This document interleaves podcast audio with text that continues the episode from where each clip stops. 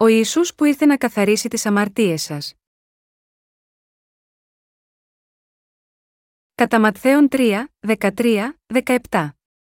Τότε έρχεται ο Ιησούς από της Γαλιλαίας εις τον Ιορδάνην προς τον Ιωάννην διά να βαπτιστεί υπ' αυτού. Ο δε Ιωάννης εκόλει ένα αυτόν, λέγον, εγώ χρίαν έχω να βαπτιστώ υπό σου, και σι έρχεσαι προς εμέ, αποκριθείς δε ο Ιησούς είπε προς αυτόν άφες τώρα διότι ούτως είναι πρέπον ει να εκπληρώσομεν πάσαν δικαιοσύνην. Τότε αφήνει αυτόν. Και βαπτιστής ο Ιησούς ανέβη ευθύς από του ύδατος και ιδού, νύχθησαν εις αυτόν οι ουρανοί, και είδε το πνεύμα του Θεού καταβαίνον ως περιστεράν και ερχόμενον επ αυτόν και ιδού φωνή εκ των ουρανών, λέγουσα ούτως είναι ο ιό μου ο αγαπητός, εις τον οποίον ευηρεστήθην. Ακόμα και αν οι σημερινοί χριστιανοί ομολογούν φανερά ότι πιστεύουν στον Ιησού ως σωτήρα τους, πολλοί από αυτούς δεν γνωρίζουν ότι ο Ιησούς είναι ο κύριος που μας έχει ελευθερώσει από όλες τις αμαρτίες μας μέσω του Ευαγγελίου του Ήδατος και του Πνεύματος. Επομένως είναι απαραίτητο να τους δείξουμε με αυτό το Ευαγγέλιο του Ήδατος και του Πνεύματος, ότι ο Ιησούς είναι πράγματι ο σωτήρας τους. Καθώς όλοι είναι γεννημένοι αμαρτωλοί, για να πληθούν από όλες τις αμαρτίες τους πρέπει όλοι να πιστέψουν στο Ευαγγέλιο του ύδατο και του πνεύματος. Με άλλα λόγια, για να αναγεννηθούν πρέπει να πιστέψουν στο Ευαγγέλιο του ύδατο και του πνεύματος, και μόνο όταν πιστεύουν έτσι μπορούν να συναντήσουν τον κύριο. Το αν μπορούμε να λάβουμε την άφεση των αμαρτιών μας και να αναγεννηθούμε ή όχι, εξαρτάται από το αν ξέρουμε και πιστεύουμε στον Ιησού Χριστό σωστά ή όχι. Για μας το σημαντικότερο κλειδί για να φτάσουμε στην αλήθεια της άφεσης της αμαρτίας, είναι να ξέρουμε και να πιστεύουμε ποιος είναι ο κύριος και τι έχει κάνει. Όταν ο Ιησούς ρώτησε τους μαθητές του, αλλά συστήναμε λέγεται ότι είμαι, ο Πέτρος απάντησε λέγοντας: Συ είσαι ο Χριστός ο ιό του Θεού του Ζώντος. Ο Πέτρος ομολόγησε έτσι την αληθινή πίστη του, επειδή οδηγήθηκε και διδάχθηκε από τον Θεό Πατέρα για να φτάσει σίγμα, αυτή την κατανόηση. Τώρα πρέπει και εμείς επίσης, να φτάσουμε στη σωστή κατανόηση του Ευαγγελίου του Ήδατος και του Πνεύματος και, όπως ο Πέτρος, πρέπει να μπορούμε να κάνουμε την αληθινή ομολογία της πίστης στον κύριο μας. Αυτό που πρέπει να καταλάβουμε όλοι εδώ, είναι η ανάγκη να αναγνωρίσουμε και να πιστέψουμε ότι το βάπτισμα του Ιησού και το χύσιμο του αίματό του στον Σταυρό ήταν ακριβώς η θυσία που ο κύριο μας έκανε για να επομιστεί τις αμαρτίες μας και να καταδικαστεί γάμα γιώτα αυτές τις αμαρτίες. Όταν πιστεύουμε έτσι, μπορούμε να ελευθερωθούμε εντελώς από όλες τις αμαρτίες μας. Ο λόγος του Θεού διαιρείται σε δύο μέρη, την παλαιά και την καινή διαθήκη. Η καινή διαθήκη είναι η εκπλήρωση των προφητιών που υπόσχονταν στην παλαιά διαθήκη. Και επίσης είναι το αρχείο των προφητικών διακηρύξεων για τον νέο κόσμο που έμελε να έρθει, τον οποίο ο κύριος είχε υποσχεθεί στους μαθητές του.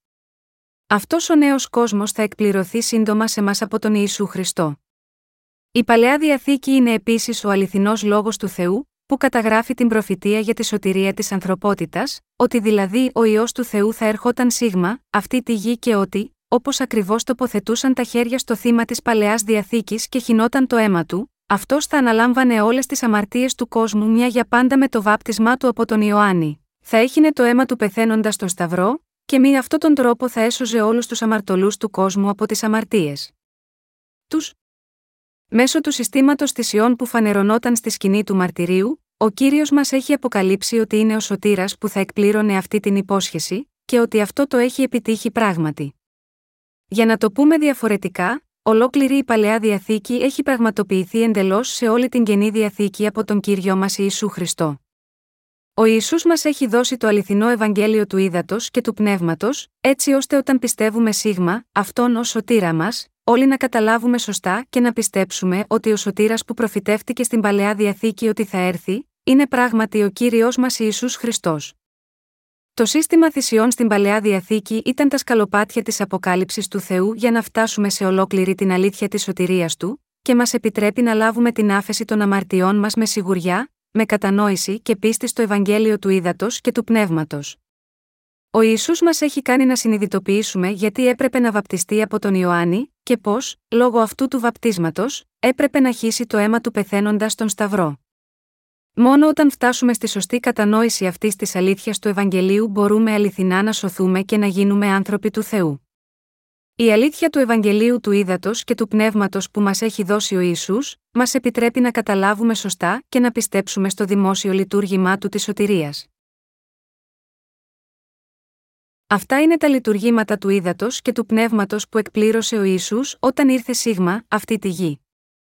Ο βασικός λόγος της καινής διαθήκης είναι αυτός, ερχόμενος σε αυτή τη γη ο Ισού, ανέλαβε όλες τις αμαρτίες του κόσμου μέσω του βαπτίσματος που έλαβε από τον Ιωάννη και μη αυτόν τον τρόπο έχει εξοφλήσει όλες τις ποινές της αμαρτίας με το αίμα του.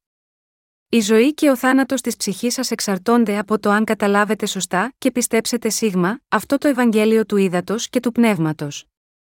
Στην πραγματικότητα, όλα τα 39 βιβλία της Παλαιάς Διαθήκης και τα 27 βιβλία της Καινής Διαθήκης περιγράφουν λεπτομερώς αυτή τη βασική αλήθεια του Ευαγγελίου του ύδατο και του πνεύματος. Το ζώο της θυσίας που προσφερόταν στη σκηνή του μαρτυρίου της Παλαιάς Διαθήκης για τις αμαρτίες του λαού Ισραήλ, μπορούσε να πλύνει τις αμαρτίες τους επειδή είχαν βάλει τα χέρια τους στο κεφάλι του και είχαν προσφέρει το αίμα και τη σάρκα τους στον Θεό. Μόνο με την απόκτηση μιας συγκριτικής κατανόησης αυτού του συστήματος θυσιών της Παλαιάς Διαθήκης και του βαπτίσματος και χυσίματος του αίματος του Ιησού στην καινή Διαθήκη, μπορούμε εμείς επίσης να καταλάβουμε σωστά την άφεση των αμαρτιών μας και να πιστέψουμε σίγμα, αυτήν. Με άλλα λόγια, ακριβώς όπως ένα θυσιαστικό αρνί ή κατσίκι είχε δεχτεί τις ανομίες των αμαρτωλών με την τοποθέτηση των χεριών τους ή των χεριών του αρχιερέα, με το βάπτισμά του από τον ο Ιησούς μπόρεσε να δεχτεί τις αμαρτίες του κόσμου και να χύσει το αίμα του πεθαίνοντας στον Σταυρό. Ακόμη και αν δεν γνωρίζουμε όλες τις λεπτομέρειες της βίβλου, όταν κατανοήσουμε σαφώς και συγκεκριμένα τη σημασία του βαπτίσματος και του χυσίματος του αίματος του Ιησού στην καινή διαθήκη, απέναντι στο σύστημα θυσιών της παλαιάς διαθήκης, μπορούμε να λάβουμε την άφεση της αμαρτίας με πίστη.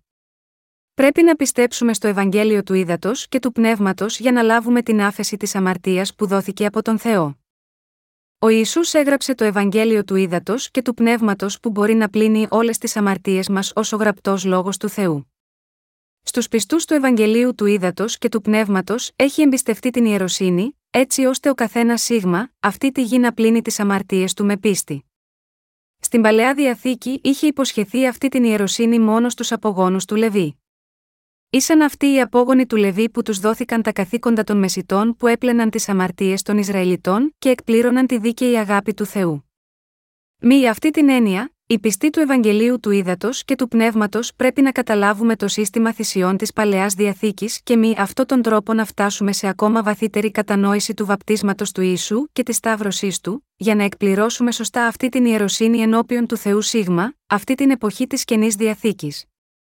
Τώρα είναι 2013 χρόνια από τότε που ο Ιησούς Χριστός γεννήθηκε σίγμα, αυτή τη γη. Αυτός ο Ιησούς ήρθε στη γη ο Σωτήρας, έλαβε το βάπτισμα από τον Ιωάννη και έχισε το αίμα του, και έτσι έχει πλύνει μια για πάντα όλες τις αμαρτίες μας. Επομένως, είναι σωστό που το έτος της γέννησης του Ιησού έγινε η αρχή της μέτρησης του χρονολογικού πίνακα της παγκόσμιας ιστορίας.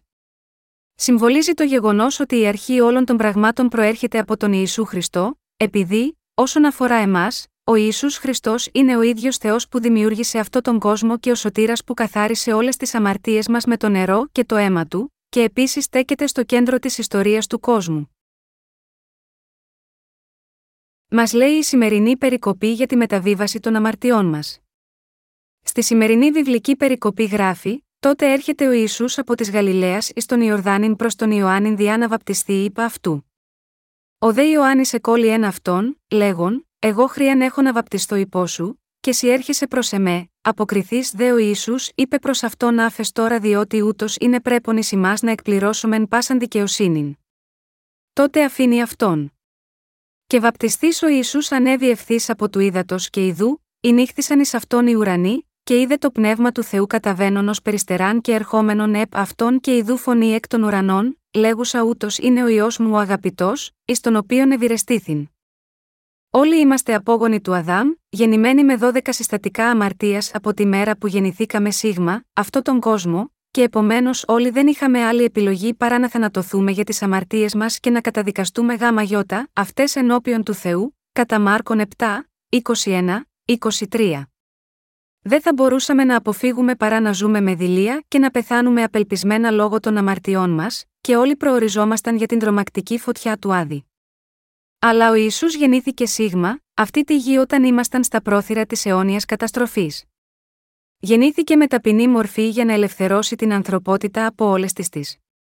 Για να ελευθερώσει ανθρώπους όπως εσείς και εγώ από τις αιώνιες αμαρτίες αυτού του κόσμου, ο κύριος ήρθε σίγμα, αυτή τη γη με ανθρώπινη σάρκα. Όταν ο κύριος μας έγινε 30 ετών, σήκωσε τις αμαρτίες του κόσμου με το βάπτισμά του από τον Ιωάννης στον ποταμό Ιορδάνη. Εκείνη την εποχή ο Ιωάννης πρόσφερε το βάπτισμα μετάνοιας σε πολλούς Ισραηλίτες που τους έκανε να επιστρέψουν στον Θεό.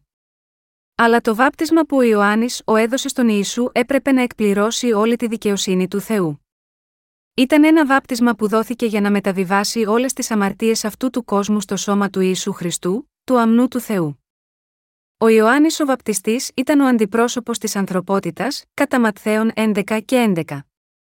Και ήταν ο τελευταίος προφήτης της Παλαιάς Διαθήκης, ο νόμιμος ιερέας σύμφωνα με τη βίβλο, που γεννήθηκε από τον οίκο του Αρχιερέα, και συνεπώς αυτός που υπηρέτησε ως ο τελευταίος ιερέας της εποχής της Παλαιάς Διαθήκης, κατά Λουκάν 1, 1, 21.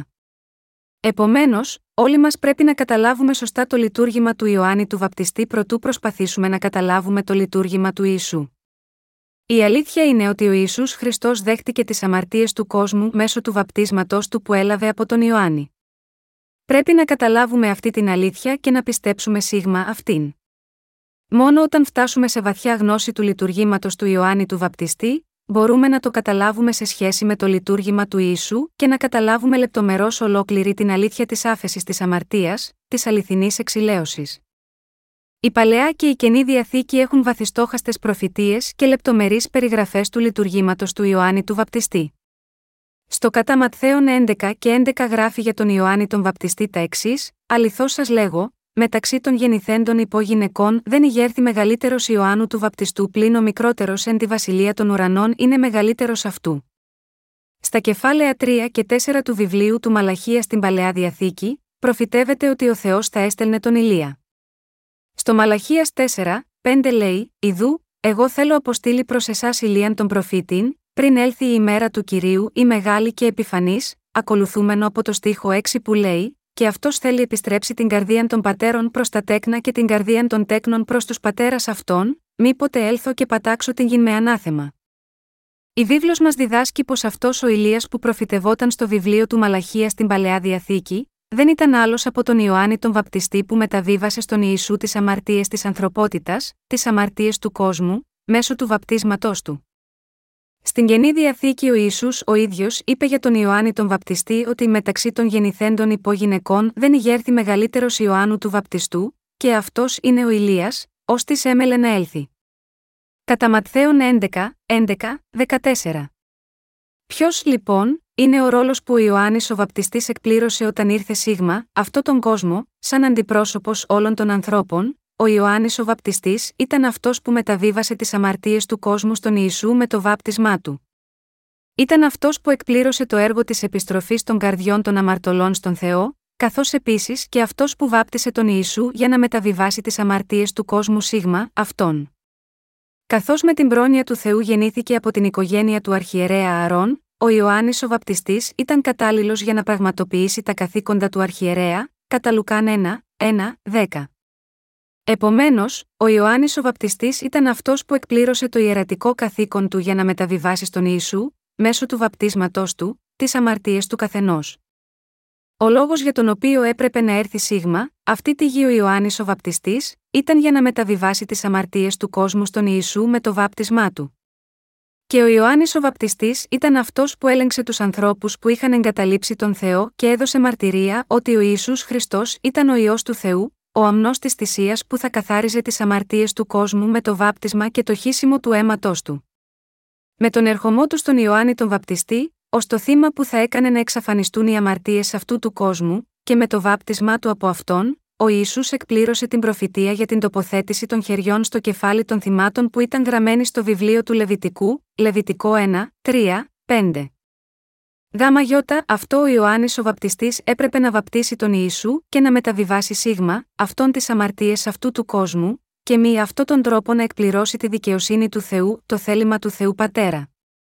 Ο Ιησούς ήταν ο αμνός του Θεού που δέχτηκε τις αμαρτίες του καθενός σίγμα, αυτόν τον κόσμο, με το βάπτισμά του από τον μέγιστο όλων των γεννημένων από γυναίκες. Με άλλα λόγια, επειδή ο Ισού θέλησε να αναλάβει τις αμαρτίες αυτού του κόσμου μια για πάντα, βαπτίστηκε από τον Ιωάννη. Όταν ο Ιωάννης ο βαπτιστής έδινε το βάπτισμα της μετάνοιας στο λαό Ισραήλ, ο Ιησούς ήρθε σίγμα αυτόν και είπε «Βάπτισέ με». Διότι έτσι είναι πρέπον για μένα, να βαπτιστώ από εσένα για να εκπληρώσω όλη τη δικαιοσύνη του Θεού.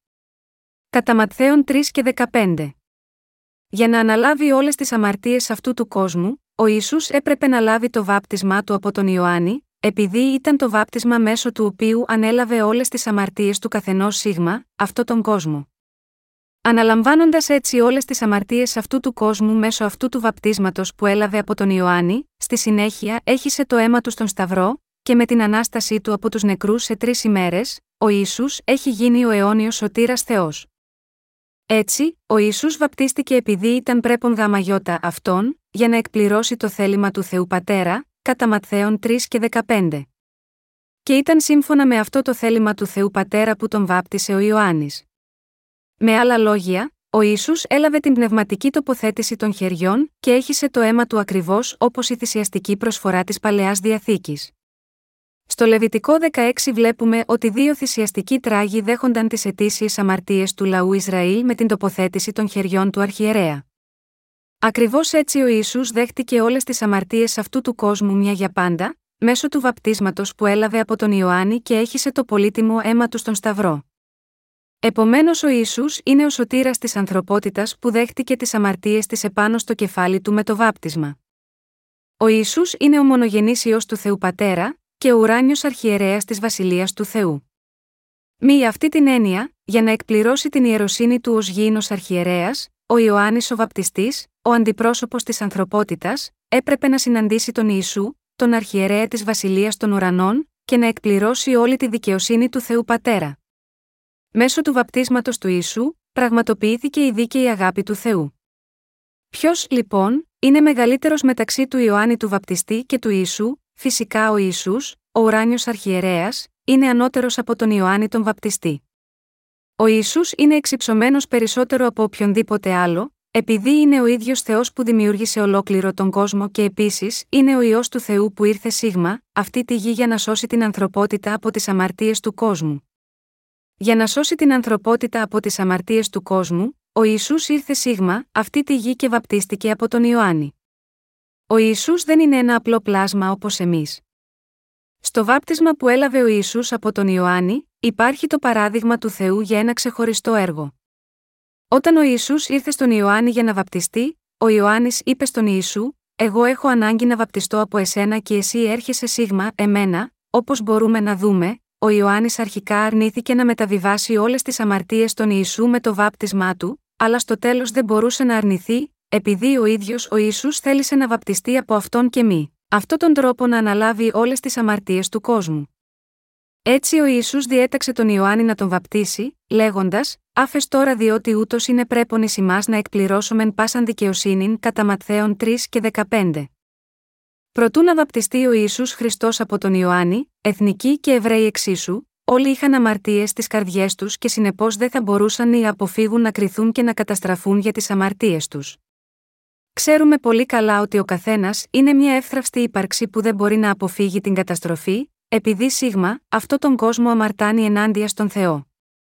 Γάμα γιώτα, αυτό ο Ιησούς ανέλαβε όλες τις αμαρτίες του κόσμου με το βάπτισμά του από τον Ιωάννη. Ο Κύριος μας έπρεπε να εκπληρώσει αυτό το έργο μέσω του Ιωάννη του βαπτιστή. Για να αναλάβει ο Ιησούς όλες τις αμαρτίες αυτών των ανθρώπων, έπρεπε να λάβει το βάπτισμα από τον Ιωάννη, που θα εκπλήρωνε όλη τη δικαιοσύνη του Θεού. Άφες τώρα διότι ούτως είναι πρέπον ει να εκπληρώσομεν πάσαν δικαιοσύνην κατά Ματθαίων 3 και 15. Εδώ, στη φράση πάσαν δικαιοσύνην η λέξη δικαιοσύνη σημαίνει την καλύτερη κατάσταση, δικαιοσύνη ή αμεροληψία. Ακριβώς όπως το θύμα της παλαιάς διαθήκης καθάριζε όλες τις αμαρτίες των Ισραηλιτών σηκώνοντάς τες όλες, στην καινή διαθήκη ο Ισού έπλυνε όλες τις αμαρτίες ολόκληρης της ανθρωπότητας με τον ερχομό του Σίγμα, αυτή τη γη και σηκώνοντας ο ίδιος όλες τις αμαρτίες τους με το βάπτισμά του από τον Ιωάννη. Μιλώντας βασικά, ο Ιησούς ήρθε Σίγμα, αυτή τη γη ως ο αμνός του Θεού και έτσι έγινε το θύμα για τις αμαρτίες μας, και μας έχει ελευθερώσει από τις αμαρτίες αυτού του κόσμου. Ο λόγος για τον οποίο ο Σωτήρας έγινε άνθρωπος και επιδίωξε να βαπτιστεί από τον Ιωάννη, βρίσκεται στην εκπλήρωση της δικαιοσύνης του Θεού. Ο Ιησούς είπε: άφες τώρα διότι ούτως είναι πρέπον εις να εκπληρώσομεν πάσαν δικαιοσύνην. Πνευματικά, αυτό σημαίνει, είναι πρέπον για μένα να αναλάβω τις αμαρτίες του καθενός μια για πάντα, με το βάπτισμά μου από εσένα και να τις πλύνω όλες. Αυτό επίσης σημαίνει ότι το βάπτισμα που έλαβε ο Ισού από τον Ιωάννη, ήταν η εκπλήρωση της τοποθέτησης των χεριών της παλαιάς διαθήκης που, με τη σειρά του, σημαίνει ότι ο Ισού πραγματικά δέχτηκε μια για πάντα τις αμαρτίες της ανθρωπότητας. Επομένως, πρέπει όλοι να έχουμε την πίστη που ξέρει και πιστεύει στην αλήθεια που φανερώνεται σίγμα, αυτό το βάπτισμα που έλαβε ο Ιησούς. Πρέπει να γνωρίζουμε το αποτέλεσμα του βαπτίσματος που έλαβε ο Ιησούς από τον Ιωάννη και το χύσιμο του αίματό του στον Σταυρό, και πρέπει να το καταλάβουμε και να πιστέψουμε σίγμα, αυτό σωστά. Η Πρεσβυτεριανή Εκκλησία δίνει μια συντομευμένη ερμηνεία του βαπτίσματος, όπου οι οπαδοί της βαπτίζονται όχι με πλήρη βήθηση στο νερό αλλά με ράντισμα στο όνομα του Πατέρα, του Ιού και του Αγίου Πνεύματος. Στις γραφές, αυτό το είδος βαπτίσματος γινόταν σε περιοχές με λιγοστό νερό, όπως περιοχές ερήμων. Έτσι, για παράδειγμα, ο Φίλιππος βάπτισε τον Αιθίωπα Ευνούχο. Αλλά όταν ο Ισού βαπτίστηκε από τον Ιωάννη, στάθηκε στον ποταμό Ιορδάνη σε βάθος μέχρι τη μέση του. Το βάπτισμα που έλαβε ο Ιησούς από τον Ιωάννη ήταν έτσι ώστε ο Ιωάννης ο βαπτιστής έβαλε τα δύο του χέρια στο κεφάλι του Ιησού, τον βύθισε στο νερό και έπειτα τον σήκωσε έξω. Αυτό το βάπτισμα ήταν το ίδιο με την τοποθέτηση των χεριών της παλαιάς διαθήκης, όπου ο αρχιερέας μεταβίβαζε τις αμαρτίες των Ισραηλιτών με την τοποθέτηση των δύο χεριών του στο κεφάλι του θύματος. Το βάπτισμα που έλαβε ο Ισού από τον Ιωάννη ήταν το βάπτισμα μέσω του οποίου δέχτηκε τις αμαρτίες του κόσμου και τις σήκωσε όλες. Ποια είναι η σημασία του γεγονότος ότι ο Ιωάννης ο βαπτιστής έβαλε τα χέρια του στο κεφάλι του Ιησού για να τον βαπτίσει, στην παλαιά διαθήκη, το τελετουργικό της τοποθέτησης των χεριών εκτελούνταν στις ακόλουθες περιπτώσεις. 1. Για να μεταβιβάσει τις αμαρτίες κάποιου στη θυσιαστική του προσφορά, Λεβιτικό 1, 1, 14, 1, 25, 2. Για να καθιερωθούν οι υπηρέτες του Θεού, αριθμοί 8 και 10, 27, 18 και 3, για να επιστρέψει η βλασφημία στον βλάσφημο, Λεβιτικό 24, 14. Οποιαδήποτε και αν ήταν η περίπτωση, η τοποθέτηση των χεριών ήταν ο τρόπος της μεταβίβασης. Όταν ο υπηρέτης καθιερώνεται ως ποιμένας, παραδείγματος χάριν, οι παλαιότεροι ποιμένες βάζουν τα χέρια τους στο κεφάλι του, δηλώνοντας ότι η θεόδοτη εξουσία τους μεταβιβάζεται τώρα και στον νέο ποιμένα. Αυτό σημαίνει ότι με την τοποθέτηση των χεριών, όλα τα χαρίσματα και οι εξουσίες που είχαν παραχωρηθεί στους παλαιότερους ποιμένες παραχωρούνται τώρα στον νέο ποιμένα επίσης. Εν τούτης, η πιο χαρακτηριστική περίπτωση ήταν εκείνη της τοποθέτησης των χεριών του συστήματος θυσιών, που πραγματοποιούνταν για να μεταβιβαστούν αμαρτίες στο θύμα. Και παράλληλα με αυτό, ο λόγος για τον οποίο ο Ιωάννης ο Βαπτιστής έβαλε τα χέρια του στο κεφάλι του Ιησού ήταν για να μεταβιβάσει όλες τις αμαρτίες του κόσμου. Γάμα γιώτα αυτό μέχρι σήμερα, όταν οι ποιμένε βαπτίζουν τους πιστούς, αυτοί σταθερά βάζουν τα χέρια τους στα κεφάλια τους. Γιατί γίνεται αυτό, είναι ότι αυτοί βαπτίζονται ως σημάδι της πίστης τους, για να δείξουν ότι πιστεύουν ότι ο Ιησούς σήκωσε την αμαρτία του κόσμου με το βάπτισμά του. Ω ο σωτήρας, ο Ιησούς ανέλαβε τις αμαρτίες του κόσμου με το βάπτισμά του από τον Ιωάννη, τον εκπρόσωπο της ανθρωπότητας. Αυτό ήταν το ίδιο με τον αρχιερέα της Παλαιάς Διαθήκης που μεταβίβαζε τις αμαρτίες του λαού Ισραήλ προς τη θυσία με την τοποθέτηση των χεριών του στο κεφάλι του θύματος, Λεβιτικό 16 και 11. Όταν βαπτίστηκε από τον Ιωάννη, τον εκπρόσωπο της ανθρωπότητας, ο Ισού βυθίστηκε στο νερό και στη συνέχεια βγήκε έξω από αυτό. Πνευματικά μιλώντας, αυτό συμβολίζει το γεγονός ότι, επειδή ο Ισού ανέλαβε όλες μας τις αμαρτίες του κόσμου μια για πάντα με το βάπτισμά του από τον Ιωάννη, εκείνος τελικά θα πέθαινε στον Σταυρό, θα αναστενόταν από τους νεκρούς και έτσι θα γινόταν ο τέλειος σωτήρας. Αυτό μας λέει ότι ο Ιησούς αποδέχτηκε τις αμαρτίες του κόσμου μέσω του βαπτίσματός του, αναλαμβάνοντας τις αμαρτίες μας, και κρίθηκε για όλες τις αμαρτίες χύνοντας το αίμα του πεθαίνοντας στον Σταυρό. Εν ολίγης, το βάπτισμα του Ιησού, με την τοποθέτηση των χεριών, υπονοεί ότι δέχτηκε τις αμαρτίες του κόσμου, η βήθησή του στο νερό δηλώνει το θάνατό του στο Σταυρό και η έξοδος του από το νερό δείχνει την ανάστασή του. Για όλους εμάς, με άλλα λόγια, ο Ισού έχει εκπληρώσει τη δικαιοσύνη του Θεού ικανοποιώντας αντιπροσωπευτικά τις απαιτήσεις του νόμου για την αμαρτία και το θάνατο που εμείς οι ίδιοι έπρεπε να αντιμετωπίσουμε. Γάμα γιώτα αυτό η βίβλος δηλώνει, επειδή το αδύνατον εις των νόμων, καθότι ή το ανίσχυρος διά της αρκός, ο Θεός πέμψα στον εαυτού ιών με ομοίωμα σαρκός αμαρτίας και περί αμαρτίας, κατέκρινε την αμαρτίαν εν της σαρκή, διά να πληρωθεί η δικαιοσύνη του νόμου εις ημάς τους μη περιπατούντας κατά την σάρκα, αλλά κατά το πνεύμα επιστολή προς Ρωμαίους 8, 3, 4. Εκείνη τη στιγμή που ο Ιησούς βγήκε από το νερό, ο πατέρας Θεός άνοιξε τις πύλες του ουρανού και είπε: Ούτως είναι ο ιό μου ο αγαπητός, εις τον οποίον ευηρεστήθην κατά Ματθαίων 3 και 17. Ο Θεός είχε σχεδιάσει να καθαρίσει όλες τις αμαρτίες της ανθρωπότητας μέσω του ιού του πριν από τη δημιουργία. Και αυτό το έργο εκπληρώθηκε από τον ιό του με τον ερχομό του Σίγμα, αυτή τη γη, αναλαμβάνοντας τις αμαρτίες της ανθρωπότητας με το βάπτισμα από τον Ιωάννη, το χύσιμο του αίματος του πεθαίνοντας στον Σταυρό, και με αυτόν τον τρόπο ελευθέρωσε τέλεια τους πιστούς του από την αμαρτία. Με το βάπτισμα και χύνοντας το αίμα του, ο κύριος μας εκπλήρωσε όλο το θέλημα του Θεού μια για πάντα. Επομένως, όταν ο Ιησούς υπάκουσε στο θέλημα του πατέρα αναλαμβάνοντας όλες τις αμαρτίες της ανθρωπότητας με το βάπτισμά του, ο πατέρας Θεός ευαρεστήθηκε με τον ιό του Ιησού, λέγοντας: Ούτως είναι ο ιό μου ο αγαπητός, εις τον οποίον ευηρεστήθην. Δάμα γιώτα, αυτό οι χριστιανοί πρέπει να πιστεύουν στο βάπτισμα που έλαβε ο Ιησούς από τον Ιωάννη, όπως και στο αίμα που έχησε ο Ιησούς ως καταδίκη όλων των αμαρτιών μας. Δάμα γιώτα, αυτό ο πατέρας Θεός άνοιξε τις πύλες του ουρανού και είπε ότι εκείνος που βαπτίστηκε τώρα ήταν ο ιό του, ο οποίος τον ευαρέστησε. Ιδού, ο αμνός του Θεού ο έρον την αμαρτίαν του κόσμου. Τώρα στρέφοντας το κατά Ιωάννη 1 και 29, εσείς και εγώ πρέπει να καταλάβουμε τις αποδείξεις ότι ο Ιησούς ανέλαβε τις αμαρτίες του κόσμου για πάντα με το βάπτισμά του από τον Ιωάννη, και πρέπει να το πιστέψουμε αυτό με τις καρδιές μας. Ο Ιωάννης, βλέποντας τον Ιησού που είχε βαπτίσει να έρχεται σίγμα, αυτόν την αμέσως επόμενη ημέρα, έδωσε μαρτυρία, Ιδού, ο αμνός του Θεού ο έρον την αμαρτίαν του κόσμου. Για να το πούμε διαφορετικά, ο Ιωάννης ο βαπτιστής έδωσε μαρτυρία, Κανένας άλλος εκτός από τον Ιησού δεν είναι ο γνήσιος σωτήρας της ανθρωπότητας, ο σωτήρας που δέχτηκε όλες τις αμαρτίες τους με το βάπτισμά του και το χύσιμο του αίματος του γαμαγιώτα αυτές. Την επόμενη ημέρα, βλέποντας πάλι τον Ιησού ο Ιωάννης ο βαπτιστής, έδωσε μαρτυρία ακόμα μια φορά, Ιδού, ο αμνός του Θεού. Επειδή ο Ιησούς ήταν ήδη βαπτισμένος από τον Ιωάννη, και τώρα έτσι είχε δεχτεί τις αμαρτίες του κόσμου, έπρεπε να χύσει και το αίμα του. Δάμα γιώτα, αυτό ο Ιωάννης ο βαπτιστής έδωσε μαρτυρία, Ιδού, ο αμνός του Θεού ο έρον την αμαρτίαν του κόσμου. Πρέπει να καταλάβουμε τη σημασία της φράσης η αμαρτία του κόσμου και να αποφασίσουμε αν θα πιστέψουμε την αλήθεια του βαπτίσματό του ή όχι. Ποια είναι η σωστή κατανόηση των αμαρτιών αυτού του κόσμου, πολλοί άνθρωποι γενικά νομίζουν ότι ο όρος κόσμος εδώ, μιλώντας χρονικά, αφορά μόνο το μικρό κόσμο τους, δηλαδή, οτιδήποτε ξέρουν από το χρόνο που γεννήθηκαν μέχρι το παρόν τους.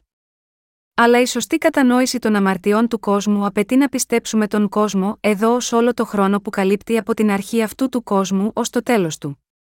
Μου είχαν πει ότι κάποιο είδος εντόμου, της τάξης των εφημεροπτέρων, μπορεί να ζήσει το πολύ πολύ μια ημέρα. Για τέτοια έντομα, το να ζήσουν 12 ώρες σημαίνει ότι έζησαν το μισό της ζωής τους. Αν ζήσουν λίγο περισσότερο, αντιμετωπίζουν ήδη το ηλιοβασίλεμά τους, και αν ζήσουν μέχρι 24 ώρες, έχουν ζήσει ολόκληρη την διάρκεια της ζωής τους. Έτσι, φυσικά, η σημασία του αύριο δεν έχει καμία αξία γάμα γιώτα αυτά. Παρόμοια, καθώς ζούμε μόνο για 70, 80 χρόνια, δεν έχουμε πραγματικά σαφή κατανόηση τέτοιων ενιών όπως αιωνιότητα ή άπειρο. Εν τούτης, ο κύριος μας ο πανίσχυρος Θεός λέει σε μας: Ο κόσμος είναι ο χρόνος από την αρχή αυτού του κόσμου ως την ημέρα που θα τελειώσει. Με άλλα λόγια, η σημασία του χρόνου μας είναι σίγουρα διαφορετική από τη χρονική έννοια του κόσμου για τον οποίο μιλά εδώ ο Θεός. Ο χρόνος του κόσμου για τον οποίο μας μιλά ο κύριος είναι πολύ πιο πλατής από όσο μπορούμε να καταλάβουμε. Η πίστη μας πρέπει να βασίζεται στο λόγο του Θεού, Δηλαδή πρέπει να πιστέψουμε στο Ευαγγέλιο του Ήδατος και του Πνεύματος που είναι γραμμένο στο λόγο του Θεού. Επομένως, όταν εξετάσουμε τι είπε ο Ιωάννης ο Βαπτιστής, Ιδού, ο αμνός του Θεού ο έρον την αμαρτίαν του κόσμου, ή τι είπε ο ίδιος ο κύριος μας, διότι ούτως είναι πρέπον εις να εκπληρώσουμε πάσαν δικαιοσύνη, πρέπει να καταλάβουμε ότι σημαίνουν πως ο Ιησούς ανέλαβε τις αμαρτίες όλων των ανθρώπων με το βάπτισμά του και τις έφερε στον Σταυρό, και πρέπει να το πιστεύουμε αυτό με τις καρδιές μας. Πότε ανέλαβε ο Ιησούς τις αμαρτίες αυτού του κόσμου, ο Ισού ανέλαβε τις αμαρτίες του κόσμου μια για πάντα όταν δέχτηκε όλες τις αμαρτίες με το βάπτισμά του στον ποταμό Ιορδάνη από τον Ιωάννη. Η φράση διότι ούτως εδώ, στα αρχαία ελληνικά είναι ούτως γάρ και σημαίνει ακριβώς κατ αυτόν τον τρόπο, ή έτσι ταιριάζει, ή δεν υπάρχει κανένας άλλος τρόπος εκτός από αυτόν. Αυτός ο λόγος δείχνει ότι ο Ισού πήρε αμετάκλητα τις αμαρτίες της ανθρωπότητας επάνω του μέσω του βαπτίσματος που έλαβε από τον Ιωάννη. Με άλλα λόγια, ο Ιησούς μπορούσε σίγουρα να καθαρίσει τις αμαρτίες του κόσμου μόνο όταν βαπτίστηκε από τον Ιωάννη. Πρέπει επομένως να καταλάβουμε το βάπτισμα του Ιησού και το χύσιμο του αίματος του αμετάβλητα ως την άφεση των αμαρτιών μας και να πιστεύουμε έτσι. Με αυτή τη μέθοδο της μεταβίβασης των αμαρτιών του κόσμου στον Ιησού, όπου ο Ιωάννης ο βαπτιστής έβαλε τα χέρια του στο κεφάλι του Ιησού, ο Ιησούς ανέλαβε τις αμαρτίες του κόσμου μια για πάντα, έχισε το αίμα του και μη αυτό τον τρόπο ολοκλήρωσε την εξηλαίωσή μας τέλεια. Αυτός ήταν ο σκοπός του βαπτίσματος του Ιησού. Καταλαβαίνουμε ότι στην παλαιά διαθήκη η τοποθέτηση των χεριών στο θύμα και το χύσιμο του αίματό του, σήμαιναν την εξηλαίωση των Ισραηλιτών.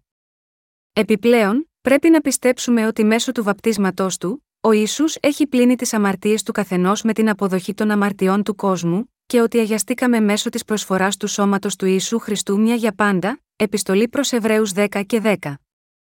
Η λέξη βάπτισμα είναι ελληνική και σημαίνει βυθίζω. Επομένως, βαπτίζω κυριολεκτικά σημαίνει βυθίζω ή κατά δύο κάτω από το είδωρ. Για να είμαι ακριβέστερος, σημαίνει 1. Καθαρίζω με βύθιση ή κατάδυση, πλένω, κάνω κάτι καθαρό με νερό, πλένομαι, λούζομαι, 2. Κατακλείζω, 3. Θάβω και 4. Μεταβιβάζω.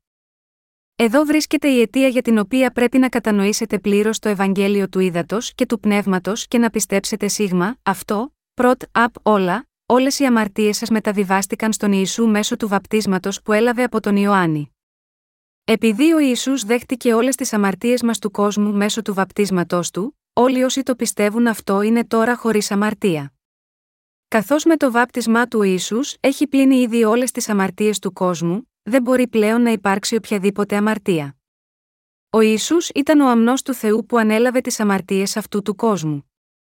Αυτές οι αμαρτίες του κόσμου περιλαμβάνουν όλες τις αμαρτίες που έχετε διαπράξει ποτέ και θα διαπράξετε, από όσες διαπράχθηκαν στην παιδική ηλικία σας ως την ενηλικίωσή σας και εκείνες που θα διαπράξετε μέχρι την ημέρα που θα πεθάνετε.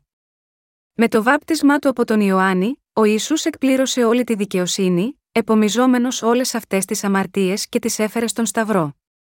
Δεύτερο, η σημασία του καθαρισμού δείχνει ότι καθώς οι αμαρτίες του κόσμου μεταβιβάστηκαν στον Ιησού με το βάπτισμά του, λύθηκαν όλες. Τρίτο, η σημασία του ενταφιασμού υπονοεί πως όταν οι αμαρτίες του κόσμου ήταν μαζί μας, έπρεπε να υποφέρουμε την καταδίκη της αμαρτίας και να ρηχτούμε στη φωτιά του Άδη, αλλά τώρα που οι αμαρτίες μας μεταβιβάστηκαν στον Ιησού μέσω της πίστης μας στο βάπτισμά του, έπρεπε να πεθάνει ο Ιησούς για τις αμαρτίες μας στη θέση μας. Δάμα γιώτα, αυτό ο Ιησούς βαπτίστηκε στη θέση μας, σταυρώθηκε και πέθανε χύνοντας το αίμα του στη θέση μας, θαύτηκε στη θέση μας και αναστήθηκε από τους νεκρούς.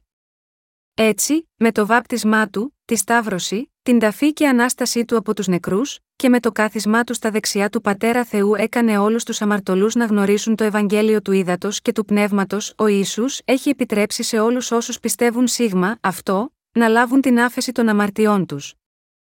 Όταν σωζόμαστε με πίστη στον Ιησού ως σωτήρα, στο βάπτισμά του και το αίμα του στον Σταυρό, τότε μπορούμε πραγματικά να γίνουμε παιδιά του Θεού. Για μας αυτό σημαίνει ότι οι αμαρτίες μας μεταβιβάστηκαν στον Ιησού. Επειδή ο Ιησούς βαπτίστηκε από τον Ιωάννη και έχισε το αίμα του στον Σταυρό, οι αμαρτίες μας δεν μπορούν πλέον να είναι με μας.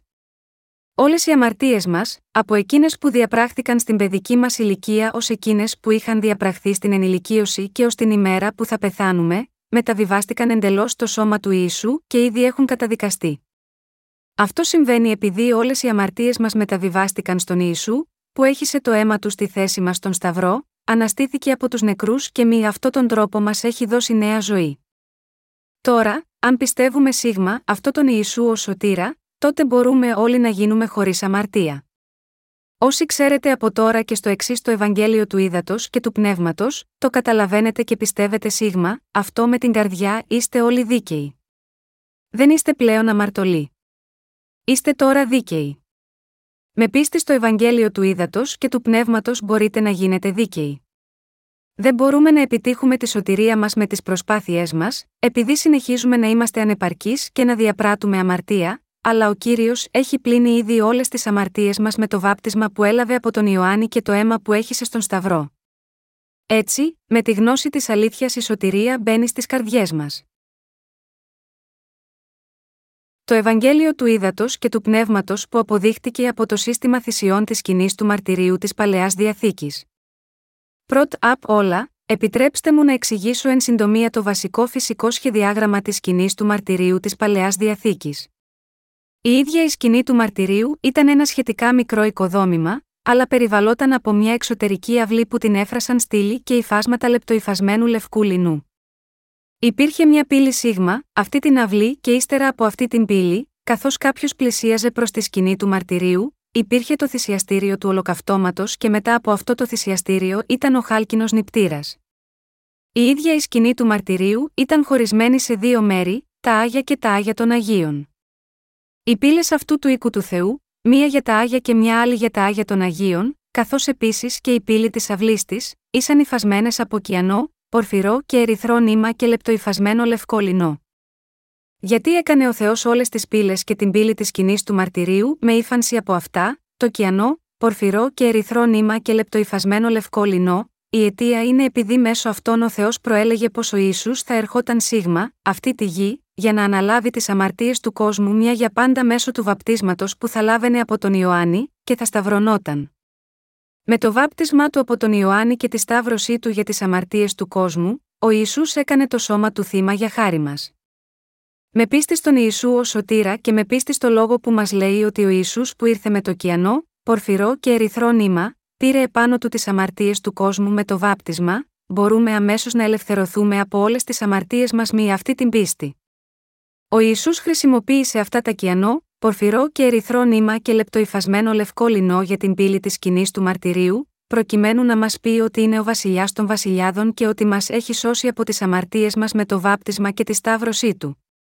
Το κιανό, πορφυρό και ερυθρό νήμα και το λεπτοϊφασμένο λευκό λινό που χρησιμοποιήθηκαν για την πύλη της σκηνής του μαρτυρίου, δεν είναι παρά το αντίτυπο της σωτηρίας που μας λέει ότι ο κύριος μας έχει σώσει τέλεια, επιστολή ενός Πέτρου 3 και 21. Γάμα γιώτα, αυτό αν ανοίγαμε την πύλη της αυλής της σκηνής του μαρτυρίου και μπαίναμε, θα βλέπαμε τον χάλκινο νηπτήρα μετά από το θυσιαστήριο του ολοκαυτώματος. Το θυσιαστήριο του ολοκαυτώματος μας δείχνει τον νόμο της δικαιοσύνης του Θεού πριν από τον νόμο της σωτηρίας του, ότι είναι αποφασισμένον εις τους ανθρώπους άπαξ να αποθάνωση, μετά δε τούτο είναι κρίσης. Μέσω του θυσιαστηρίου του ολοκαυτώματος, με άλλα λόγια, ο Θεός μας παρουσίασε εκ των προτέρων ότι θα καταδικαστούμε για τις αμαρτίες μας. Αν πιστεύουμε πραγματικά στον Ιησού ως σωτήρα, τότε πρέπει να συνειδητοποιήσουμε ότι στην παλαιά διαθήκη, για να σωθούν οι Ισραηλίτες από όλες τις αμαρτίες τους και την καταδίκη τους, έπρεπε να μεταβιβάσουν τις αμαρτίες τους στο θύμα και να το σκοτώσουν εμπρός από το θυσιαστήριο.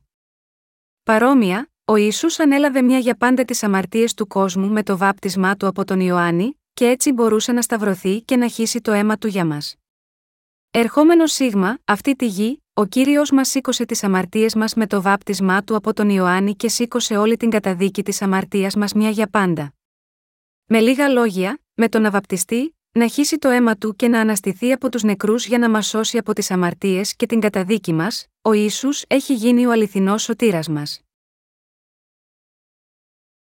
Πού βρίσκονται τώρα οι προσωπικές μας αμαρτίες; Τι πρέπει να κάνουμε, λοιπόν, για τις προσωπικές αμαρτίες μας, που θα συνεχίσουμε να διαπράττουμε καθημερινά καθώς συνεχίζουμε να ζούμε, αδελφοί και αδελφές, αν θυμόμαστε καθημερινά ότι όλες οι αμαρτίες μας μεταβιβάστηκαν στον Ιησού όταν βαπτίστηκε στον ποταμό Ιορδάνη, δηλαδή αν συνεχίσουμε να πιστεύουμε στο λόγο του Ευαγγελίου του Ήδατος και του Πνεύματος με τις καρδιές μας, τότε εμείς θα παραμείνουμε πάντα χωρίς αμαρτία.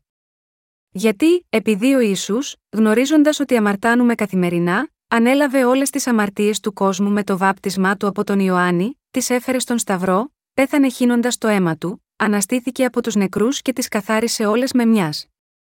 Εν τούτης, αυτή η αλήθεια της σωτηρίας, η αλήθεια του Ευαγγελίου του Ήδατος και του Πνεύματος, είναι αποτελεσματική μόνο όταν την καταλάβουμε αληθινά και πιστέψουμε σίγμα, αυτήν με όλη την καρδιά μας.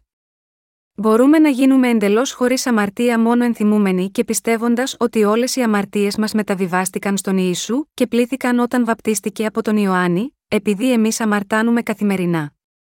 Έχουμε πληθεί από όλη την αρχική αμαρτία και από τις προσωπικές μας αμαρτίες με την πίστη μας στο Ευαγγέλιο του Ήδατος και του Πνεύματος. Αγαπητοί σύντροφοι χριστιανοί, αν θέλετε να λυτρωθείτε από όλες τις αμαρτίες σας, τότε πρέπει να καταλάβετε και να πιστέψετε ότι όλες οι αμαρτίες μας μεταβιβάστηκαν στον Ιησού όταν βαπτίστηκε. Και πρέπει πάντα να συλλογίζεστε το λόγο του αληθινού Ευαγγελίου, ειδικά όταν διαπράτετε πραγματικές αμαρτίες. Μόνο τότε μπορούν οι καρδιές σας να καθαριστούν για πάντα, και μόνο τότε μπορείτε να είστε κατάλληλοι για να υπηρετήσετε τα δίκαια έργα του Θεού. Το Ευαγγέλιο του Ήδατος και του Πνεύματος μας λέει ότι όλες μας οι αμαρτίες μεταβιβάστηκαν στον Ιησού όταν εκείνος βαπτίστηκε από τον Ιωάννη, και ότι αυτός κρίθηκε γάμα γιώτα, αυτές στον Σταυρό. Μέσω του Ευαγγελίου του Ήδατος και του Πνεύματος η βίβλος μας μιλάει για την άφεση της αμαρτίας. Όλοι μας πρέπει να αναγνωρίσουμε και να πιστέψουμε στο λόγο του Θεού ως την αλήθεια. Αν πιστεύετε στο Ευαγγέλιο του Ήδατος και του Πνεύματος, τότε είναι αδύνατο για σας να έχετε οποιαδήποτε αμαρτία. Αν πιστεύουμε πραγματικά στον Ιησού Χριστό ως σωτήρα, τότε είμαστε οι άνθρωποι της πίστης που πιστεύουν ότι ο Ισού ανέλαβε με μιας όλες τις αμαρτίες αυτού του κόσμου, οποιασδήποτε και αν είναι, μέσω του βαπτίσματος που έλαβε από τον Ιωάννη. Το βάπτισμα που έλαβε ο Ισού από τον Ιωάννη έχει καταστήσει τον καθένα χωρίς αμαρτία, ακριβώς όπως μας λέει η επιστολή προς Ρωμαίους, διότι καθώς διά της παρακοής του ενός ανθρώπου οι πολλοί κατεστάθησαν αμαρτωλοί, ούτω και διά της υπακοής του ενός ή πολύ θέλουσι κατασταθεί δίκαιη επιστολή προς Ρωμαίους 5 και 19. Καθώς ζούμε σίγμα αυτόν τον κόσμο, εμείς αμαρτάνουμε καθημερινά. Μεταβιβάστηκαν ήδη στον Ιησού όλες οι αμαρτίες μας, όλες οι αμαρτίες μας μεταβιβάστηκαν ήδη στο σώμα του Ιησού πολύ καιρό πριν περισσότερο από 2.000 χρόνια πριν. Οι αμαρτίες που εμείς θα διαπράξουμε εξαιτίας των αδυναμιών μας στο μέλλον μεταβιβάστηκαν επίσης στον Ιησού, και κρίθηκε επίσης γάμα γιώτα αυτές, αυτό είναι σωστό. Αυτό σημαίνει ότι είναι σωστό για μας να διαπράττουμε όλα τα ίδια αμαρτίας από καπρίτσιο μας, αυτό δεν ισχύει. Ακόμα και όσοι έχουν αναγεννηθεί με πίστη στο Ευαγγέλιο του Ήδατος και του Πνεύματος είναι όλοι, φυσικά, δεσμευμένοι να συνεχίσουν να διαπράττουν αμαρτία εξαιτίας των αδυναμιών τους. Εν τούτης, μπορούν ακόμα να κρατήσουν πάντα τις καρδιές τους καθαρές, αναλογιζόμενοι το αληθινό Ευαγγέλιο του Ήδατος και του Πνεύματος. Οι άνθρωποι αμαρτάνουν περισσότερο εξαιτίας της αδυναμίας τους παρά με τη θέλησή τους. Επομένως, όταν οι πιστοί του Ευαγγελίου του Ήδατος και του Πνεύματος αντιμετωπίζουν τις αδυναμίες τους, δεν μπορούν παρά να ευχαριστήσουν τον κύριο ακόμα περισσότερο, ανανεώνοντας την πίστη τους στο βάπτισμα και το χύσιμο του αίματός του, επειδή ο κύριος έχει πλύνει ήδη όλες τις αμαρτίες τους με το βάπτισμά του και το αίμα τους στον Σταυρό, και κρίθηκε για χάρη τους. Τώρα δεν είναι άλλο δεμένοι από την αμαρτία, αλλά, μάλλον, προσφέρονται εθελοντικά πρόθυμα να διαδώσουν αυτή την αλήθεια σε άλλους. Μη αυτόν τον τρόπο οι καρδιές μας χαίρονται ακόμα περισσότερο. Τι συμβαίνει με σας λοιπόν, πιστεύετε ότι για να καθαρίσει όλες τις αμαρτίες σας, ο Ιησούς ήρθε σίγμα, αυτό τον κόσμο, βαπτίστηκε από τον Ιωάννη, πέθανε χύνοντας το αίμα του και αναστήθηκε από τους νεκρούς, ναι, δίνουμε τις ευχαριστίες μας στον Ιησού που ήρθε να καθαρίσει τις αμαρτίες μας εντελώς.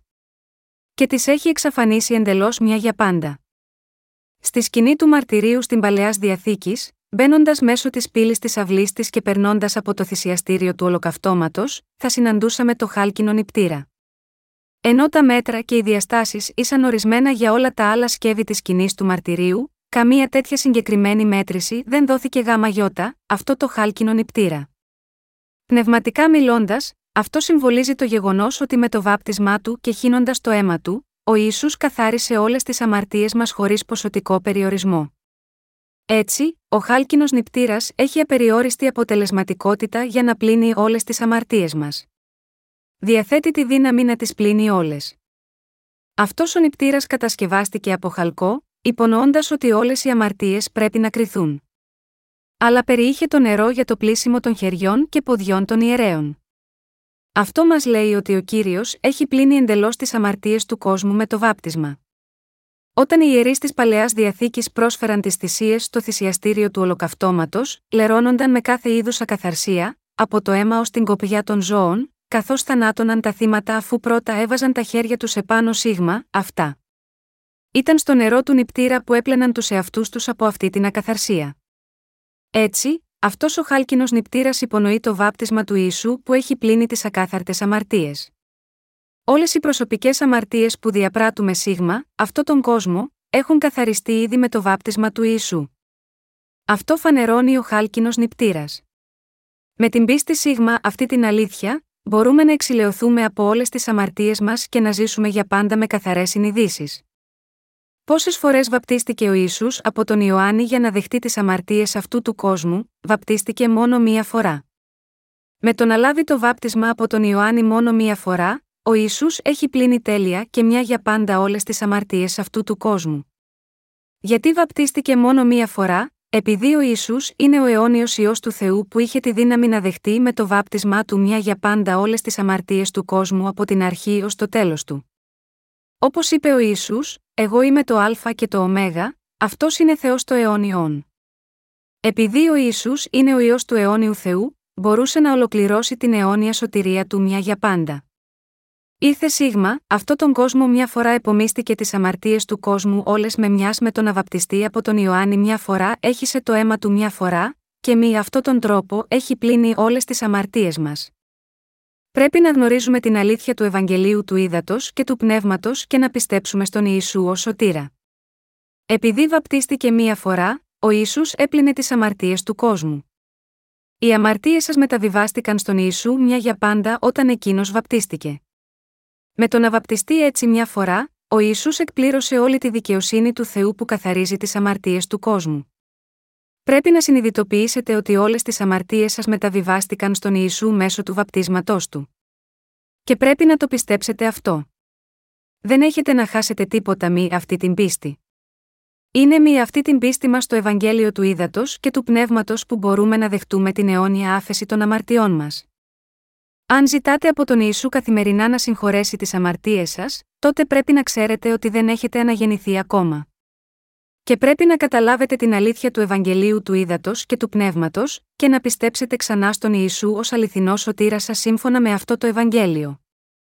Ποιμένες σε όλο τον κόσμο, που έχουν παρανοήσει το βάπτισμα του Ιησού, πρέπει και αυτοί επίσης να πιστέψουν σίγμα αυτόν ξανά. Πολλοί ποιμένες δεν έχουν την κατάλληλη κατανόηση του Ευαγγελίου του Ήδατος και του Πνεύματος που έχει πλύνει τις αμαρτίες τους. Πώς, λοιπόν, νομίζετε ότι θα ήταν δυνατό να βοηθήσουν άλλους για να λάβουν την άφεση της αμαρτίας, όταν αυτοί οι ίδιοι δεν την έχουν λάβει, αν, κατά τύχη, ισχυρίζεστε ότι είστε άγιοι μόνο με τα έργα και την εμφάνιση της σάρκας σας ενώ οι καρδιές σας παραμένουν αμαρτωλές, τότε είστε μόνο υποκριτές τρισκόληπτοι και παιδιά της απώλειας. Οι άνθρωποι δεν μπορούν να λάβουν την άφεση της αμαρτίας με τη βοήθειά σας. Εν τούτης, οι ψυχές σας μπορούν να ελευθερωθούν από όλες τις αμαρτίες σας όταν μπορέσετε να διακρίνετε την αλήθεια της σωτηρίας από τις ψεύτικες θρησκείες του κόσμου με την πίστη που ξέρει και πιστεύει στο Ευαγγέλιο του Ήδατος και του Πνεύματος. Μόνο όταν κατανοείτε πλήρως το Ευαγγέλιο του Ήδατος και του Πνεύματος, το λόγο του Θεού της ζωής, και το πιστεύετε σωστά στις καρδιές σας, όλες οι αμαρτίες σας μπορούν να πληθούν. Ωστόσο, αμέτρητοι άνθρωποι παραμένουν ακόμα χωρίς να ξέρουν το γεγονός ότι οι αμαρτίες του κόσμου μεταβιβάστηκαν στον Ιησού όταν αυτός βαπτίστηκε από τον Ιωάννη. Επομένως, οι ίδιοι πρέπει πρώτα να δεχτείτε ταπεινά το Ευαγγέλιο του ύδατο και του πνεύματος στι καρδιές σας με πίστη σίγμα αυτό. Ο Ιησούς είπε, διότι ούτως είναι πρέπον εις να εκπληρώσομεν πάσαν δικαιοσύνην κατά Ματθαίων 3 και 15. Ο Ιησούς εκπλήρωσε όλη τη δικαιοσύνη του Θεού όταν βαπτίστηκε. Μέσω αυτού του βαπτίσματος που έλαβε ο Ιησούς, δέχτηκε όλες τις αμαρτίες του κόσμου. Με αυτό το βάπτισμα όλες οι αμαρτίες σας επίσης έγιναν αποδεκτές από τον Ιησού. Δεν είστε οι άνθρωποι αυτού του κόσμου, φυσικά είστε. Δεν περιλαμβάνονται οι αμαρτίες σας στις αμαρτίες του κόσμου, φυσικά. Μόλις το αναγνωρίσετε αυτό, μπορείτε να ελευθερωθείτε μέσω της αλήθειας ότι ο Ιησούς επομίστηκε όλες τις αμαρτίες σας με το βάπτισμα. Το να αναγνωρίσετε ότι είστε αμαρτωλοί προορισμένοι να κριθείτε για τις αμαρτίες σας, είναι το σκαλοπάτι που σας οδηγεί να αναγνωρίσετε ότι ο μόνος σωτήρας σας είναι ο ίδιος ο Ισού Χριστός. Έχετε έρθει στον Χριστό, ή στέκεστε ακόμα έξω από τον Χριστό, πρέπει να ξέρετε καθαρά που ακριβώς στέκεστε. Είστε άνθρωποι αυτού του κόσμου. Μεταβιβάστηκαν όλες οι αμαρτίες σας στον Ιησού ή όχι, μεταβιβάστηκαν. Αναγνωρίζετε ότι οι χριστιανοί που λένε, κύριε, Είμαι ακόμα ένας αμαρτωλός, δεν είναι αναγεννημένοι άγιοι, παρ όλο που πιστεύουν στον Ιησού, δεν καταλαβαίνουν ότι οι αμαρτίες μας μεταβιβάστηκαν στον Ιησού μέσω του βαπτίσματός του και, κατά συνέπεια, στηρίζονται μόνο στο αίμα του Σταυρού και υποφέρουν καθημερινά, ζητώντας από τον κύριο να συγχωρέσει τις αμαρτίες τους. Εν τούτης, τι μας είπε ο Απόστολος Παύλος, μας είπε: Πάντοτε χαίρετε, αδιαλείπτως προσεύχεστε, κατά πάντα ευχαριστείτε διότι τούτο είναι το θέλημα του Θεού προς εσάς εν Χριστώ Ιησού, επιστολή 1 προς Θεσσαλονική 5, 16, 18. Γάμα γιώτα αυτό, αν θρυνούμε και προσκολόμαστε στον κύριο ζητώντας συνεχώς να συγχωρέσει τις αμαρτίες μας, το μόνο που κάνουμε είναι να βλασφημούμε το βάπτισμα και το χύσιμο του αίματός του, παρ όλο που δηλώνουμε φανερά ότι πιστεύουμε σίγμα αυτόν. Αυτό το είδος πίστης είναι μόνο μια προσβολή στον Ιησού. Πιστεύουμε όλοι μας το Ευαγγέλιο του Ήδατος και του Πνεύματος. Ο Ιησούς βαπτίστηκε από τον Ιωάννη. Όλες οι αμαρτίες μας μεταβιβάστηκαν στον Ιησού εκείνη τη στιγμή μια για πάντα. Δεχόμενος τις αμαρτίες του κόσμου μέσω του βαπτίσματός του, ο Ισού έχει έπειτα το αίμα του και πέθανε στον Σταυρό. Και αναστήθηκε από τους νεκρούς σε τρεις ημέρες και κάθεται τώρα στα δεξιά του θρόνου του Θεού. Είναι επιτακτικό να καταλάβουμε πρώτα σωστά αν όταν βαπτίστηκε ο Ιησούς ανέλαβε ή όχι τις αμαρτίες του κόσμου, συμπεριλαμβανομένων των αμαρτιών σας. Με την κατανόηση του Ευαγγελίου του Ήδατος και του Πνεύματος και την πίστη σίγμα, αυτό, πρέπει να ανταποκριθούμε στη σωτηρία του Θεού. Πρέπει να αποκριθούμε σίγμα, αυτό που ο Θεός έκανε για μας, λέγοντας, Αυτό είναι σωστό. Όταν η βίβλος μας λέει ότι ο Κύριος ανέλαβε όλες τις αμαρτίες του κόσμου με το βάπτισμα, πρέπει να εγκαταλείψουμε τις σκέψεις μας και να αποκριθούμε σίγμα, αυτό πιστεύοντας τον λόγο όπως είναι. Αν δεν είχε αναλάβει ο Κύριος τις αμαρτίες σας με το βάπτισμά του, και το χύσιμο του αίματός του στο Σταυρό, όλα θα ήσαν μάταια. Πρέπει να πιστέψουμε στο Ευαγγέλιο του Ήδατος και του Πνεύματος με τις καρδιές μας. Ο κύριος έχει καθαρίσει εντελώς όλες τις αμαρτίες του κόσμου. Η πίστη και η σωτηρία δεν εξαρτώνται από τις προσπάθειές σας. Η σωτηρία σας από την αμαρτία εξαρτάται από το αν έχετε ή όχι την πίστη που πιστεύει στο Ευαγγέλιο του Ήδατος και του Πνεύματος που μας έχει δώσει ο Ιησούς. Αναγνωρίζετε τώρα ότι το Ευαγγέλιο του Ήδατος και του Πνεύματος είναι το μόνο αληθινό Ευαγγέλιο, και αναγνωρίζετε τώρα αυτή την αλήθεια με την καρδιά σας, τότε, πρέπει να εξομολογηθείτε ως εξής, κύριε, ως αυτή την ημέρα δεν γνώριζα ότι επομίστηκες στι αμαρτίες του κόσμου μια για πάντα με το βάπτισμα είχα παρανοήσει και πίστευα λανθασμένα. Αλλά σε ευχαριστώ που με έκανες να καταλάβω, έστω και τώρα, ότι είχα παρανοήσει τη σωτηρία σου. Τώρα που κατάλαβα και γνωρίζω την αλήθεια του ύδατος και του πνεύματος, πιστεύω σίγμα αυτήν και σε ευχαριστώ γάμα γιώτα αυτήν. Και εσείς, επίσης, πρέπει τώρα να καταλάβετε το Ευαγγέλιο του ύδατος και του πνεύματος, να αναγνωρίσετε ότι δεν απευθύνεται σε κανέναν άλλο εκτός από σας, και να το δεχτείτε στις καρδιές σας με αυτή την έννοια. Το να αναγνωρίζετε πάντα τη σωτηρία καθώς είναι στις καρδιές σας, αυτό είναι πίστη και αυτή η πίστη είναι βασισμένη στη σωστή κατανόηση του ίσου, και σας ικανώνει να τον δεχτείτε στις καρδιές σας. Και η πίστη σίγμα, αυτή την αλήθεια είναι ο τρόπος για να γίνετε παιδιά του Θεού, η ίδια η πίστη που σας εξηλαιώνει από όλες τις αμαρτίες σας. Ποια είναι η κατανόησή σας του Ευαγγελίου του Ήδατος και του Πνεύματος, και πώς ακριβώς πιστεύετε σίγμα αυτό; Ο κύριος μας είπε, και θέλετε γνωρίσει την αλήθεια, και η αλήθεια θέλει σας ελευθερώσει κατά Ιωάννη 8 και 32. Πρέπει να αναγνωρίσουμε την αλήθεια του Ευαγγελίου του Ήδατος και του Πνεύματος όπως είναι. Αυτή είναι η πίστη που πιστεύει στον Θεό. Μας έχει σώσει από τις αμαρτίες του κόσμου με το νερό και το αίμα του. Επειδή μας έχει σώσει από τις αμαρτίες του κόσμου εξ ύδατο και πνεύματος, όσοι το πιστεύουν αληθινά αυτό ενώπιον του Θεού, θα αναγεννηθούν πράγματι. Είστε ακόμα χρεώστε. Ο Ιησούς είπε στο κατά Ιωάννην Κεφ. 3. Ότι αν κάποιος δεν αναγεννηθεί εξ ύδατο και πνεύματος, δεν μπορεί ούτε να πάει στη βασιλεία των ουρανών ούτε και να τη δει. Η αναγέννηση εξ ύδατο και πνεύματος είναι δυνατή μόνο όταν πιστεύουμε στο βάπτισμα του ίσου, το αίμα του στον Σταυρό και την αλήθεια ότι είναι ο ιό του Θεού και σωτήρας μας. Πιστεύετε στο Ευαγγέλιο του ύδατο και του πνεύματος. Α υποθέσουμε εδώ ότι ένας άνθρωπος έχει συσσωρεύσει ένα χρέος μισού εκατομμυρίου δολαρίων.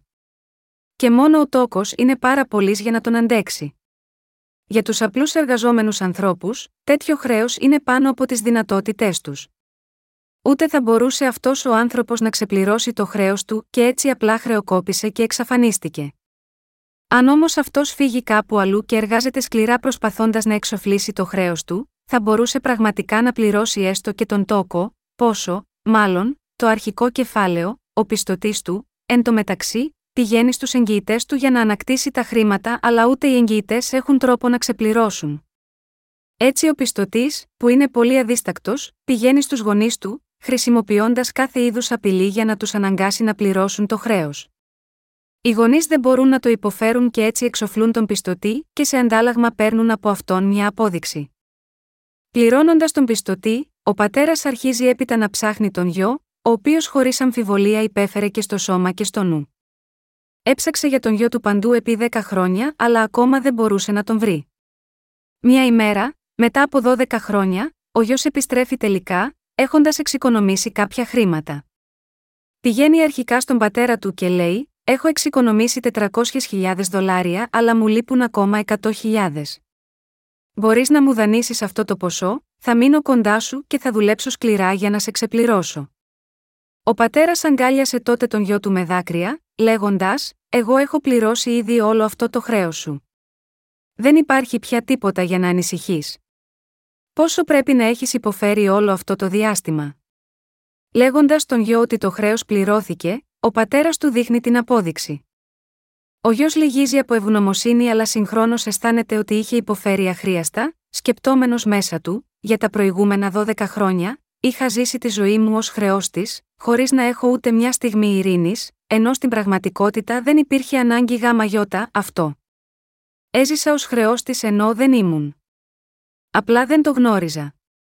Όλα τα βάσανά μου ήσαν μάταια. Αγαπητοί σύντροφοι χριστιανοί, όσοι προσπαθούν να λάβουν τη συγχώρεση των αμαρτιών τους από μόνοι τους, ενώ ήδη ο ίσου έχει εξηλαιώσει όλες τις αμαρτίες τους μέσω του βαπτίσματος και του σταυρού του, βασανίζονται ακόμα με το πρόβλημα της αμαρτίας, ακριβώς όπως αυτός ο γιος. Με το βάπτισμα, ο ίσου έχει καθαρίσει ήδη τις αμαρτίες μας. Ανέλαβε ήδη όλες τις αμαρτίες μας με το βάπτισμα, σήκωσε όλη την καταδίκη της αμαρτίας με το χύσιμο του αίματό του στον Σταυρό και με αυτόν τον τρόπο μας έχει σώσει. Το αναγνωρίζετε τώρα αυτό, ότι ήσασταν δεσμευμένοι από τις αμαρτίες σας επειδή δεν ξέρατε ότι ο ίσου ανέλαβε όλες τις αμαρτίες σας όταν βαπτίστηκε, ο ίσου ανέλαβε πράγματι όλες τις αμαρτίες σας. Πιστέψτε το. Δεν είναι πλέον προσφορά περί αμαρτίας. Τώρα στραφούμε στην επιστολή προς Εβραίους 10, 1, 18, διότι ο νόμος, έχουν σκιάν των μελών των αγαθών, ουχή αυτήν την εικόνα των πραγμάτων, δεν δυνατέ ποτέ διά των αυτών θυσιών, τας οποίας προσφέρουν κατ εν αυτόν πάντοτε να τελειοποιήσει τους προσερχομένους επειδή τότε δεν ήθελον πάυση να προσφέρονται, διότι οι λατρευτέ άπαξ καθαριστέντες, δεν ήθελον έχει πλέον ουδεμίαν συνείδηση αμαρτιών, αλ εν αυτές γίνεται κατ εν αυτόν ανάμνησης αμαρτιών διότι αδύνατον είναι αίμα τάβρων και τράγων. Να αφαιρεί αμαρτίας. Δια τούτο εισερχόμενο εις τον κόσμον, λέγει θυσίαν και προσφοράν δεν ηθέλη σας, αλλά η τίμα σας ει εμέ σώμα εις ολοκαυτώματα και προσφοράς περί αμαρτίας δεν ευηρεστήθης τότε υπόν ιδού, έρχομαι, εν το τόμο του βιβλίου είναι γεγραμμένον περί εμού, διά να κάμω, ο Θεέ, το θέλημά σου. Αφού είπεν παραπάνω ότι θυσίαν και προσφοράν και ολοκαυτώματα και προσφοράς περί αμαρτίας δεν ηθέλησα σου δε ευηρεστήθηση αυτάς, έτινε προσφέρονται κατά των νόμων, τότε είπεν Ιδού, έρχομαι διά να κάμω, ο Θεέ, το θέλημά σου. Ανερεί το πρώτον, διά να συστήσει το δεύτερον. Με το οποίον θέλημα είμαι θα ηγιασμένη διά της προσφοράς του σώματος του Ιησού Χριστού άπαξ γενομένης. Και πας μεν ιερεύσεις στα τεκάθ ημέραν λειτουργών και τα αυτά πολλάκη προσφέρον θυσίας, έτινε ποτέ δεν δίνανται να αφαιρέσουν αμαρτίας, αλλά αυτός αφού προσέφερε μίαν θυσίαν υπέρ αμαρτιών, εκάθισε διαπαντός εν δεξιά του Θεού, προσμένων του λοιπού έως ούτε θόσιν οι εχθροί αυτού υποπόδιων των ποδών αυτού. Διότι με μίαν προσφορά τελειοποίησε διάπαντό τους αγιαζομένους. Μαρτυρεί δε εις και το πνεύμα το Άγιον διότι αφού είπε πρώτερον, αυτή είναι η διαθήκη, την οποίαν θέλω κάμει προς αυτούς μετά τας ημέρας εκείνας, λέγει ο κύριος θέλω δώσει τους νόμους μου εις τας καρδίας αυτών και θέλω γράψει αυτούς επί των διανιών αυτών, προσθέτει, και τας αμαρτίας αυτών και τας ανομίας αυτών δεν θέλω ενθυμίστε πλέον. Όπου δεν είναι άφεσης τούτων, δεν είναι πλέον προσφορά περί αμαρτίας. Η περικοπή εδώ λέει ότι ο νόμος είναι σκιά των μελών αγαθών. Ακριβώς όπως η μεταβίβαση των ετήσιων αμαρτιών με την τοποθέτηση των χεριών στην παλαιά διαθήκη ήταν πραγματική, το ίδιο πραγματικά ο ίσου ήρθε σίγμα, αυτή τη γη και ανέλαβε όλες τις αμαρτίες μας μια για πάντα με το βάπτισμά του από τον Ιωάννη. Η παλαιά διαθήκη είναι μια σκιά της καινής διαθήκης. Σκιές μπορούν να υπάρχουν μόνο όταν υπάρχουν πραγματικά αντικείμενα που τις δημιουργούν. Παρόμοια, η σωτηρία του Θεού που φανερώθηκε στο σύστημα θυσιών της παλαιάς διαθήκης, πραγματοποιήθηκε μέσω του λειτουργήματος του Ιησού Χριστού. Στην παλαιά διαθήκη, αμέτρητα αρνιά, τράγοι και περιστέρια, σφάχτηκαν και προσφέρθηκαν στον Θεό. Αλλά δεν ήταν δυνατό το αίμα των τάβρων και των τράγων να εξαλείψει εντελώς τις αμαρτίες.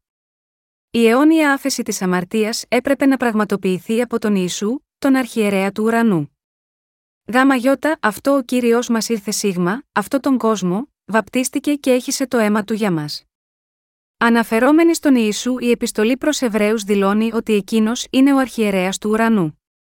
Στην παλαιά διαθήκη ο αρχιερέας εξηλαίωνε τις αμαρτίες των Ισραηλιτών με την προσφορά των θυσιών στον Θεό εξ ονόματός τους. Παρόμοια, ο κύριος μας ήρθε ως ο αρχιερέας του ουρανού. Ιδού, έρχομαι, εν το τόμο του βιβλίου είναι γεγραμμένον περί εμού, διά να κάμω, ο Θεέ, το θέλημά σου. Ο Ισού ήρθε να κάνει το θέλημα του Θεού Πατέρα. Ποιο νομίζετε ότι είναι το θέλημα του Θεού Πατέρα, να σώσει όλα τα ανθρώπινα όντα από τις αμαρτίες τους. Πραγματικά, δεν υπήρχε κανένας άνθρωπος σίγμα, αυτό τον πλανήτη που θα μπορούσε να κάνει το θέλημα του Θεού Πατέρα. Ένας που υπήρχε και θα μπορούσε να κάνει το θέλημα του Πατέρα, δεν ήταν άλλος από τον Ιησού. Επειδή ο Ιησούς δέχτηκε όλες τις αμαρτίες της ανθρωπότητας και τις καθάρισε όλες με υπακοή στο θέλημα του Θεού Πατέρα, ο Πατέρας μπορεί τώρα να δεχτεί όσους πιστεύουν στον ιό του ως παιδιά του. Αυτό ήταν το θέλημα του Θεού Πατέρα. Το θέλημά του, με άλλα λόγια, ήταν να καθαρίσει τις αμαρτίες μας. Ακολουθώντας το θέλημα του Θεού Πατέρα, ο Ιησούς ήρθε σίγμα, αυτή τη γη, ανέλαβε όλες τις αμαρτίες του κόσμου με το βάπτισμα, έχισε το αίμα του και πέθανε στον Σταυρό, και με αυτόν τον τρόπο μας έχει δώσει νέα ζωή. Γάμα γιώτα, αυτό ο κύριος μας λέει στην επιστολή προς Εβραίους 10, 9, Ιδού, έρχομαι, διά να κάμω, ο Θεέ, το θέλημά σου. Ο στίχος 9 συνεχίζει να λέει, ανερεί το πρώτον, διά να συστήσει το δεύτερον. Το σύστημα θυσιών του νόμου δεν μπορούσε να δώσει αιώνια σωτηρία στην ανθρωπότητα. Έτσι είναι ο Θεός που έχει δώσει την αιώνια σωτηρία σε όσους πιστεύουν στο Ευαγγέλιο του Ήδατος και του Πνεύματος, όχι ο νόμος. Μπορούμε να πλύνουμε τις αμαρτίες μας κάνοντας μερικές φιλανθρωπικές πράξεις, μήπως προσφέροντας προσευχές μετανία, ή δίνοντας μεγάλες προσφορές στις εκκλησίες μας, τίποτα από αυτά δεν μπορεί να πλύνει τις αμαρτίες μας. Απλά δεν μπορούμε να λάβουμε την άφεση των αμαρτιών μας μέσω των καλών έργων μας. Γάμα γιώτα, αυτό ο κύριος μας ήρθε σίγμα, αυτή τη γη για να βαπτιστεί και να χύσει το αίμα του. Στην επιστολή προς Εβραίους 10 και 10 λέει, με το οποίον θέλημα είμεθα υγιασμένοι διά της προσφοράς του σώματος του Ιησού Χριστού άπαξ γενομένης. Με το να βαπτιστεί μια φορά, να πεθάνει στον Σταυρό μια φορά, και να αναστηθεί από τους νεκρούς πάλι μια φορά, ο Ισού έχει γίνει ο σωτήρας όσων από μας πιστεύουμε σίγμα αυτόν. Αγαπητοί χριστιανοί, είναι επιτακτικό να συνειδητοποιήσετε ότι δεν μπορείτε να λάβετε την άφεση των αμαρτιών σας μέσω του νόμου. Αλλά μόλις πιστέψετε στο νερό και το αίμα του Ιησού και ότι είναι ο ίδιος Θεός, όλοι θα μπορείτε να μπείτε στον ουρανό. Για να εξαφανίσει όλες τις αμαρτίες μας, ο Ισού πρόσφερε την αιώνια θυσία με το σώμα του με τον αβαπτιστή και να χύσει το αίμα του. Με τον ερχομό του Σίγμα αυτή τη γη, το βάπτισμα, το θάνατό του στον Σταυρό, και με την ανάστασή του από τους νεκρούς, έχει γίνει ο αιώνιος σωτήρας. Μεταβιβάστηκαν για πάντα οι αμαρτίες σας στον Ιησού όταν βαπτίστηκε, γάμα γιώτα, αυτό ο Ιησούς είπε, τετέλεστε, όταν πέθαινε στον Σταυρό. Έχει τοποθετήσει ο Θεός τον νόμο του πνεύματος της ζωής στι καρδιές μας και καθάρισε όλες τις αμαρτίες μας, είναι η πίστη σας στηριγμένη στο Ευαγγέλιο του Ήδατος και του Πνεύματος, είστε τώρα δίκαιοι με την πίστη σίγμα, αυτό το Ευαγγέλιο, ή, μήπως παραμένετε ακόμα αμαρτωλοί. Είστε όλοι δίκαιοι. Πριν ακούσετε το λόγο, ήσασταν όλοι αμαρτωλοί, αλλά τώρα που τον ακούσατε, έχετε γίνει δίκαιοι και έχετε φορέσει τον νέο άνθρωπο που ανανεώνεται με τη γνώση, επιστολή προς Κολοσσαεί 3 και 10. Πώς μπορούμε να βαπτιστούμε στον Ιησού, μπορούμε να βαπτιστούμε στον Χριστό, να πεθάνουμε μαζί του και να αναστηθούμε μαζί του, με πίστη στο δίκαιο έργο του Ιησού στις καρδιές μας. Αυτή είναι η στοιχειώδης αρχή της πίστης που πιστεύει με την καρδιά. Αγαπητοί σύντροφοι χριστιανοί, όλοι ας αναγνωρίσουμε ότι δεν υπάρχει κανένας άλλος τρόπος για να μπει στον ουρανό εκτός από αυτή την πίστη. Όλοι ας καταλάβουν και ας πιστέψουμε σίγμα, αυτό το βάπτισμα του Ιησού και το αίμα του, αντί να προβάλλουμε τη δική μας δικαιοσύνη και μη αυτόν τον τρόπο, όλοι ας πληθούμε από όλες τις αμαρτίες μας. Με την πίστη μου, δίνω απεριόριστες ευχαριστίες στον Θεό για το Ευαγγέλιο του Ήδατος και του Πνεύματος που μας έχει δώσει μέσω του κυρίου μας.